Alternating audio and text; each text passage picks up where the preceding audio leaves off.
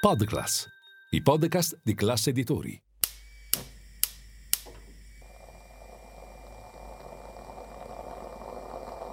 Buongiorno dal gruppo Classe Editori. Io sono Massimo Brugnone. Oggi è mercoledì 19 luglio e queste sono notizie a colazione, quelle di cui hai bisogno per iniziare al meglio la tua giornata.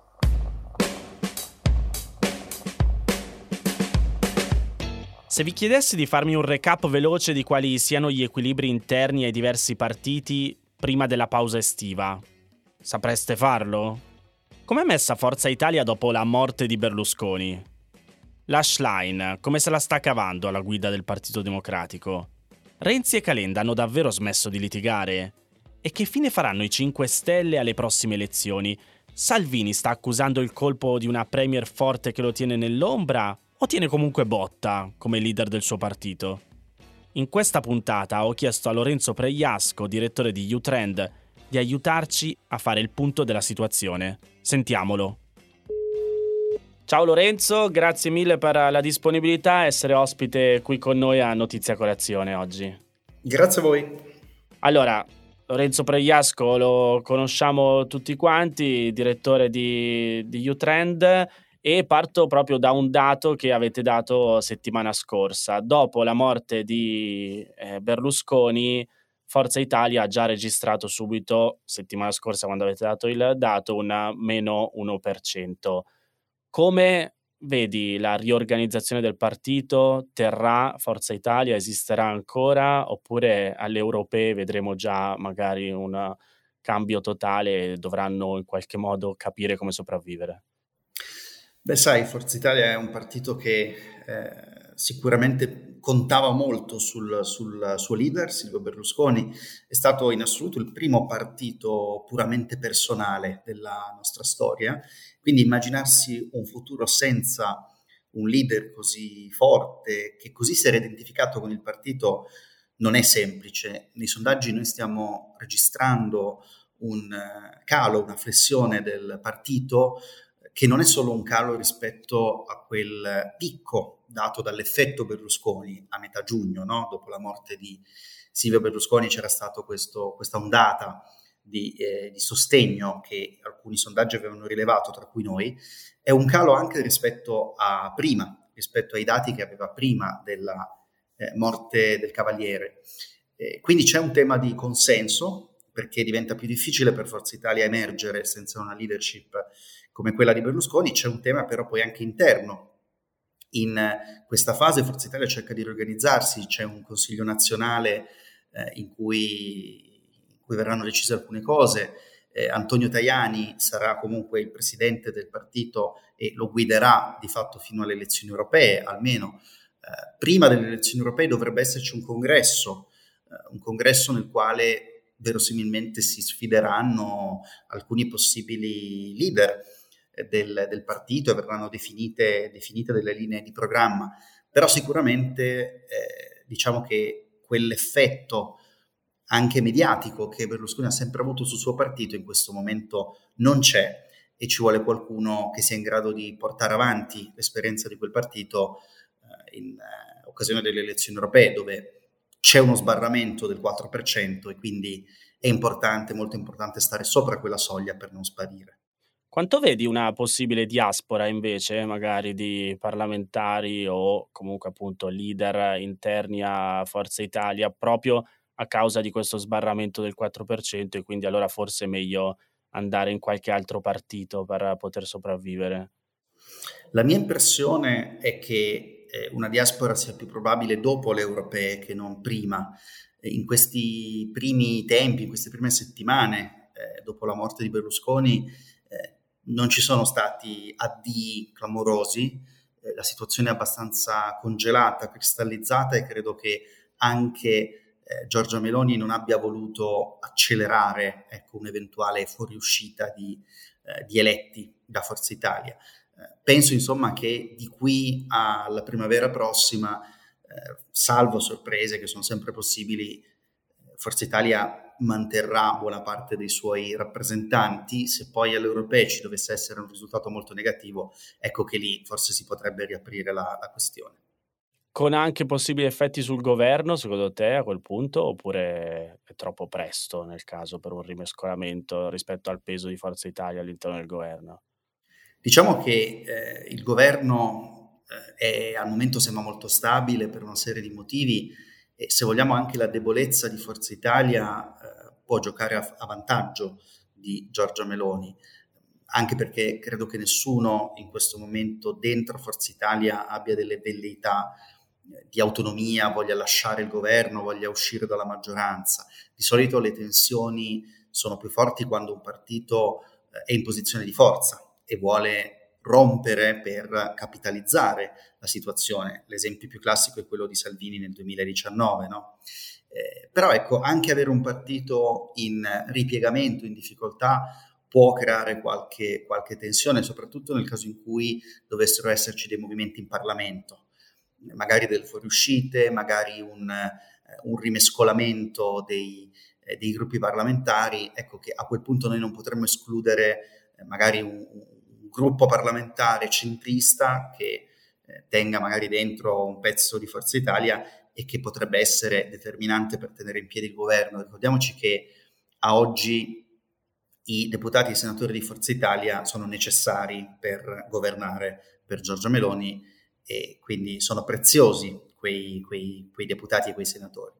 Che quindi allora qua volevo in realtà passare alla Lega per rimanere al centrodestra, però mi è fatto venire in mente come due ex Forza Italia invece stanno in azione e quindi potrebbero magari appunto nei giochi parlamentari dire beh io in quel partito ci stavo, le mie conoscenze ce le ho, è possibile che azione appunto entri in azione per avvicinare questi parlamentari e quindi arrivare a contare all'interno del, del Parlamento e ti faccio già subito la, la, domanda invece quanto invece in questo momento azione se vuole continuare a contare qualcosa sempre per quello sbarramento di cui ci dicevi prima non sentiamo più litigare così tanto Renzi e Calenda e forse devono appunto tornare a essere amici per le europee invece?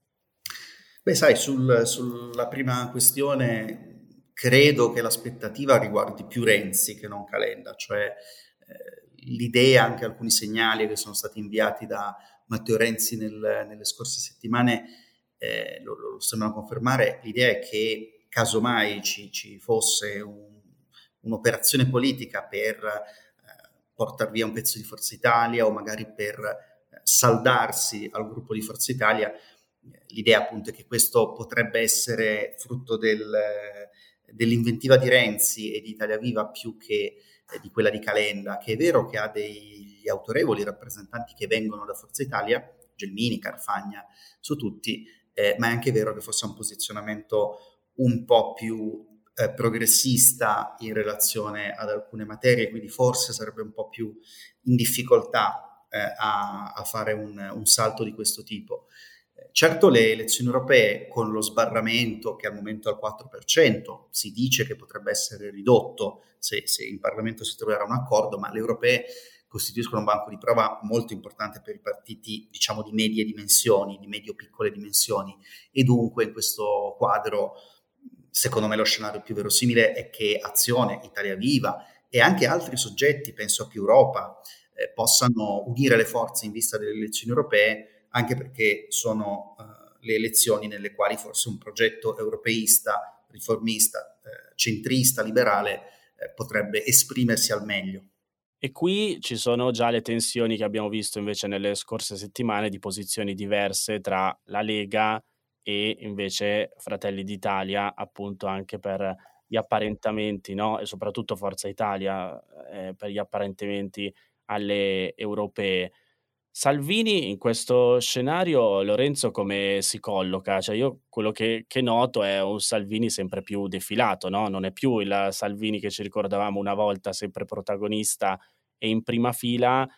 E, e quindi come invece la Lega va a riposizionarsi al suo interno se ci sono possibili riposizionamenti all'interno della Lega con un leader che non è più il leader di una volta? Indubbiamente eh, Salvini sta giocando una partita diversa da quella che ha giocato in passato. Eh, diciamo che la Lega è stata premiata in termini di rappresentanza parlamentare eh, dalle candidature che ha ottenuto prima delle scorse politiche. A livello di voti ne ha presi pochi più di Forza Italia, ma molti più eh, seggi in Parlamento, questo per via di come sono stati distribuiti no, i collegi nel centrodestra. Dunque è un partito che ha molto da perdere eh, dall'abbandonare o dal mettere in discussione la solidità del governo, dal mio punto di vista. Eh, dicevamo prima che tipico è di un partito eh, mettere in discussione gli equilibri quando c'è una situazione di forza da capitalizzare. Eh, qui non mi sembra che, che, che Salvini sia in questo, in questo, contesto, in queste condizioni. Eh, c'è poi la partita europea. Noi abbiamo tre partiti nel centrodestra, Forza Italia, Fratelli d'Italia e Lega, che sono abbastanza vicini dal punto di vista ideologico, culturale, elettorale, se vuoi, ma che poi in Europa eh, siedono in tre gruppi diversi, popolari, conservatori e sovranisti, definiamoli così.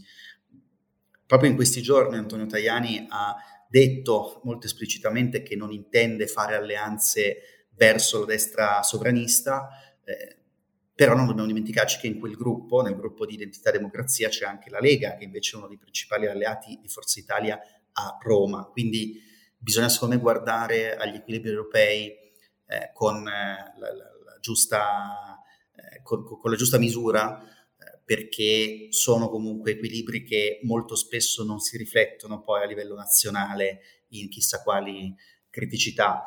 La leadership di Salvini in ogni caso a me non sembra a rischio, Vedremo se in caso di risultato molto negativo alle europee questo potrà essere, ma a oggi non vedo grosse sfide alla leadership di Salvini. I gruppi parlamentari sono con lui e le, le varie possibili leadership citate tante volte in passato, da Zaia Federica, al momento non mi pare che si siano mosse. Su Zaia posso chiederti un uh, commento, ha perso la leadership uh, invece di primo presidente più amato, presidente di regione più amato d'Italia, adesso c'è Bonaccini, è un sorpasso dovuto magari soltanto all'emergenza Emilia-Romagna che quindi ha portato Bonaccini eh, un po' più in vista o anche insomma la, la, corsa che ha fatto magari precedentemente come leader del Partito Democratico l'ha, l'ha portato più in vista oppure appunto c'è uno Zaia davvero calante e, e quindi qual è il suo futuro eh, come presidente e poi all'interno della Lega?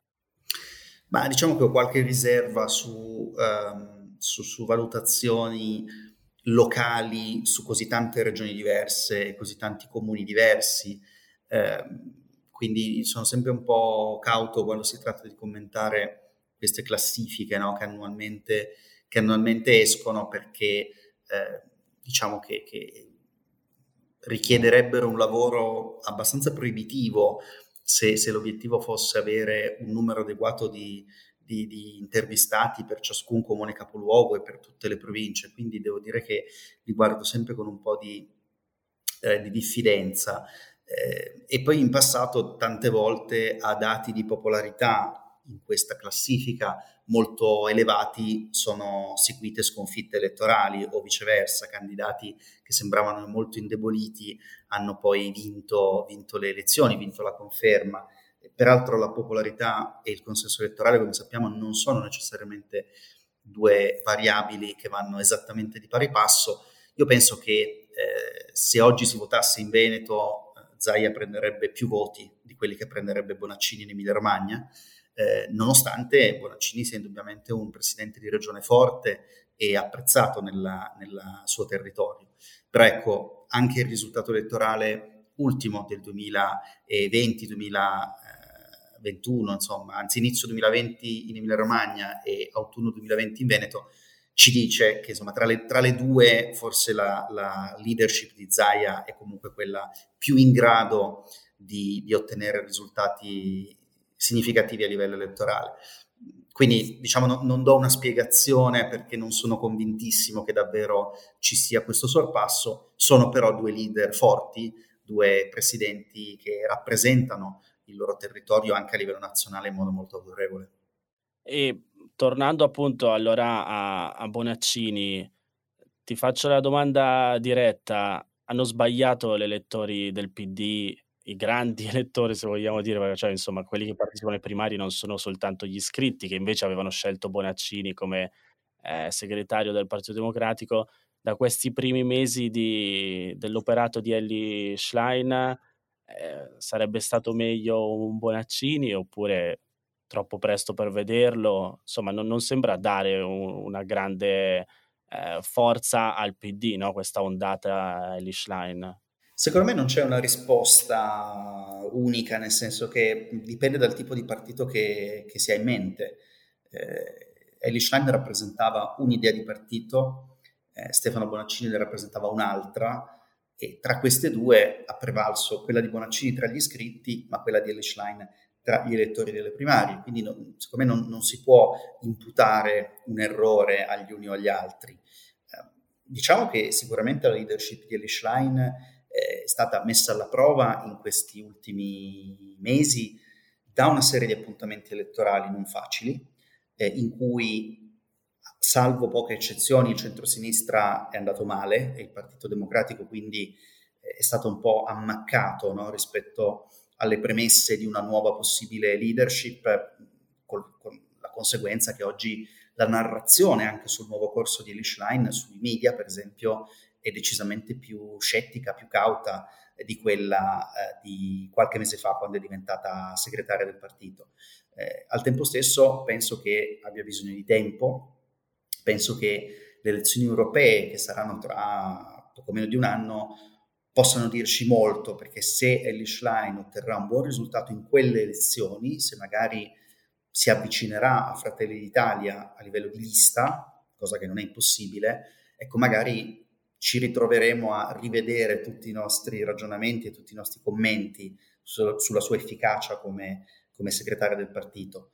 Uh, indubbiamente la proposta di Bonaccini era una proposta forse un po' più rassicurante, un po' più tradizionale, un po' più da partito degli amministratori uh, e, e, questo peraltro è un paradosso perché entrambi amministravano insieme l'Emilia Romagna, come, come ricordiamo. La proposta di Lischlein era più radicale, più di rottura, e nonostante gli elementi di continuità, come sappiamo, non mancassero no? nel dirigente, nella classe dirigente. E, e, quindi proprio perché era una candidatura più dirompente, io credo che abbia bisogno di più tempo per essere valutata. Ma le europee possiamo dire che saranno un buon banco di prova però a questo punto? Penso di sì, anche perché ci sono state diverse elezioni amministrative, dalle regionali alle comunali, da febbraio a giugno, no? da Lombardia, Molise e tante città nelle quali il centro-sinistra non ha brillato. Eh, e dunque le europee, che sono comunque un tipo di elezione libero, in cui non si vota per il governo del paese, in cui non ci sono alleanze o coalizioni da fare, eh, siano, penso siano un banco di prova anche abbastanza favorevole a un partito come il PD di Schlein. Quindi a maggior ragione potrebbe essere un po' la prova del 9 se il Partito Democratico ottenesse un risultato deludente anche alle europee credo che si moltiplicherebbero le voci anche all'interno del partito eh, critiche nei confronti della segretaria. E su questo, ultima domanda sul, sul PD, in uno scenario appunto di campagna elettorale per le europee, forse non so quanto pesi davvero, però il rientro di articolo 1 di, di Bersani sposta un po' più a sinistra no? il, il Partito Democratico e quindi anche rispetto poi ha una campagna elettorale con temi però appunto europei, non, non locali, potrebbe essere d'aiuto oppure, oppure, no? Diciamo che il reingresso di, di articolo 1 eh, ha molti significati, dal punto di vista elettorale non credo che sia un elemento poi così determinante perché articolo 1 non ha mai sfondato in termini di, di consenso elettorale, quando veniva sondato da solo si aggirava intorno all'1%, non avendo un proprio simbolo autonomo, eh, credo che questo valore possa essere anche più basso oggi come apporto alla cifra del PD. Detto questo, è chiaro che un voto come quello delle europee richiede un profilo netto. Eh, gli elettori tenderanno a premiare i partiti che sapranno definirsi in modo chiaro, con alcune battaglie riconoscibili. Eh, non ci saranno appunto alleanze questo dunque lascerà i partiti e gli elettori più liberi eh, di, di, scegliere il partito più, più, vicino, quello in cui si riconoscono maggiormente senza fare grossi calcoli eh, sul, sul voto tattico o cose di questo genere. Ecco che allora in questo senso è uno scenario in cui una proposta un po' più radicale, un po' più netta, un po' più saporita, passami il termine, come quella di Ellie Shine, potrebbe avere un suo, un suo riscontro. Se così non sarà, eh, si aprirà, penso, una pagina molto complicata per la sua leadership. Chi invece ha perso buona parte della sua identità o comunque non riesce più a rimarcarla come faceva prima è il Movimento 5 Stelle invece. Come, è messo in questo momento e rispetto alle europee, appunto, come dicevi tu, in cui invece si corre da soli, quindi non c'è eh, possibilità di tattica per loro di apparentarsi con qualcuno. Sì, è vero, è anche vero che però le politiche eh, il Movimento 5 Stelle ha corso da solo ed è stato abbastanza premiato. Ora, sul 5 Stelle il problema è sempre rispetto a cosa si valuta la sua capacità di, di raccogliere voti, nel senso che ovviamente se lo paragoniamo con il Movimento 5 Stelle del 33% delle politiche del 2018, eh, dobbiamo parlare di una disfatta, visto che oggi nei sondaggi è intorno al 15%. Però se lo, para- se lo paragoniamo con eh, i livelli a cui era arrivato durante la fase finale della scorsa legislatura, ecco che il 15% diventa un risultato più che discreto. Io penso che è vero, insomma, il movimento ha, abbia eh, perso molti dei suoi tratti identitari, eh, questo è stato dovuto al fatto che per arrivare al governo, per stare al governo cinque anni, ha dovuto fare molti sacrifici e molte concessioni, rimangiandosi anche molte delle sue eh, battaglie storiche, penso quella per esempio del non allearsi con gli altri partiti. Al contempo credo che la figura di Conte sia stata molto rafforzata proprio da un atteggiamento un po' subalterno del Partito Democratico e del centrosinistra all'epoca del governo Conte 2, quindi dopo la, la crisi del papete, e che questo abbia, come dire, portato a gravitare intorno al Movimento 5 Stelle un pezzo di elettorato eh, di centrosinistra che difficilmente oggi può essere convinto dal PD e che quindi, per esempio, ha premiato il, il movimento nelle scorse elezioni politiche. Eh, quindi, mettiamola in questi termini, Conte è un leader non forte come al picco della pandemia, ma comunque abbastanza apprezzato, è il secondo leader di partito più apprezzato dopo Giorgia Meloni. E questo, io credo, maschera ecco, un pochettino le difficoltà strutturali del Movimento 5 Stelle, che si è un po' reinventato come partito, diciamo, populista di sinistra, no? dopo la, la, rottura con il governo Draghi del, dell'estate 2022, diciamo anche però una cosa, cioè che la leadership di Schlein nel PD sottrae un po' di agio politico proprio al Movimento 5 Stelle. Forse, ritornando a quello che dicevamo prima, con un segretario più tradizionalmente iscritto nel, nell'alveo del Partito Democratico, Conte sarebbe riuscito a imporsi ancora di più eh, da sinistra con un'agenda, diciamo appunto, populista progressista di quanto non stia riuscendo a fare oggi. Chiaro. Lasciata per ultima Giorgia Meloni, perché possiamo identificare Fratelli d'Italia di fatto con, uh, con il suo volto. Eh, la Presidente del Consiglio, insomma, sembra comunque ancora avere il, il vento in poppa. Questi guai giudiziari che le stanno gravitando intorno, pensi che possano un po' scalfirla oppure no? Credo che, che oggi sia molto solido il suo governo, credo che la sua leadership sia salda anche all'interno del partito, non, non c'è molto altro, come, come, dicevi giustamente tu, non ci sono, mi sembra, chissà quali movimenti e chissà quali leader alternativi, eh, quindi è certamente in una posizione di forza. Poi la politica ci ha insegnato che anche i leader in posizione di forza possono fare dei passi falsi, la politica ci ha insegnato anche negli ultimi anni a considerare il fatto che quando pensiamo che non ci sia alternativa a un leader, magari perché non la stiamo vedendo e si può creare molto rapidamente, i vuoti si riempiono velocissimamente in politica. Quindi quello che noi oggi vediamo come scenario di, di grande forza e di grande compattezza e solidità intorno a Giorgia Meloni magari potrebbe non esserci più, magari non lo so, di fronte a un evento esogeno di qualche tipo. Credo che se però non ci, non ci sarà un evento esogeno significativo, ecco Giorgio Meloni possa ambire ad andare avanti con il suo governo per un bel po'.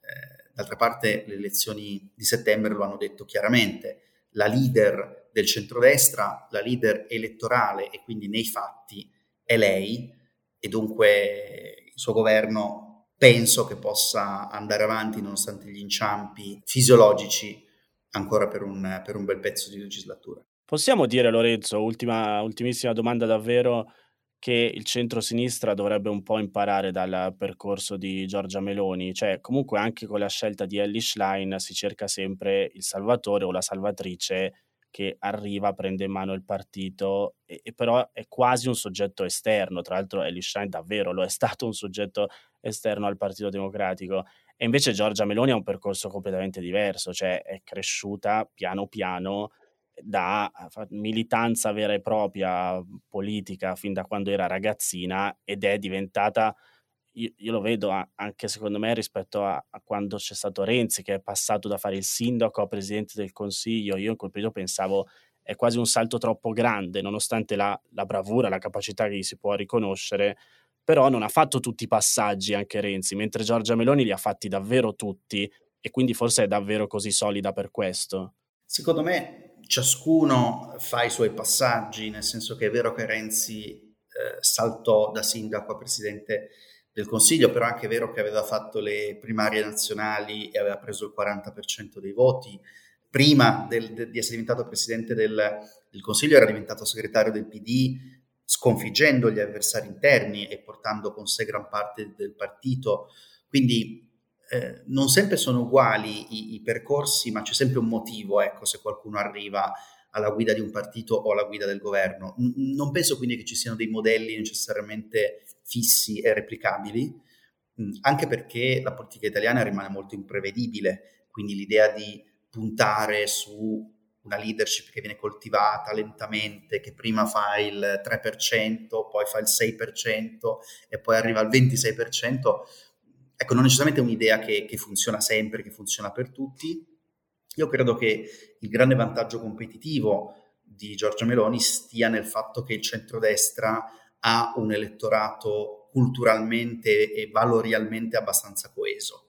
E questo non è una novità di oggi, ma è dal 94, se vogliamo, no? appunto dal, dal, dalla fondazione del centrodestra di Berlusconi che, che bene o male questo, questo accade. All'epoca c'era la Lega che aveva una sua autonomia, ma, ma, poi di fatto il blocco culturale e sociale del centrodestra è abbastanza compatto e quando infatti si vota per le elezioni politiche tendenzialmente il centrodestra vince in Italia, quando non vince pareggia come nel 2006 o nel 2013, l'unica volta in cui non ha vinto eh, e non ha pareggiato è stato il, 2000, il 96 96 con la Lega che correva appunto da sola. Però ecco, sul piano nazionale delle elezioni politiche il centrodestra in Italia ha un vantaggio strutturale, io credo. Uh, il merito di Giorgia Meloni è stato costruire la sua leadership dentro Fratelli d'Italia e poi trovarsi al momento giusto uh, quello nel quale gli elettori stavano cercando una nuova figura di riferimento dopo la fine della centralità di Berlusconi e anche dopo il rapido ridimensionamento di Salvini.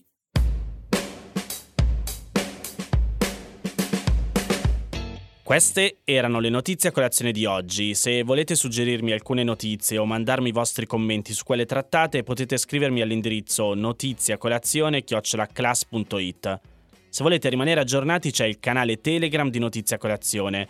Nel sommario della puntata trovate il link per gli altri podcast del gruppo Classe Editori. Io vi aspetto domani per iniziare insieme una nuova giornata. Un saluto da Massimo Brugnone.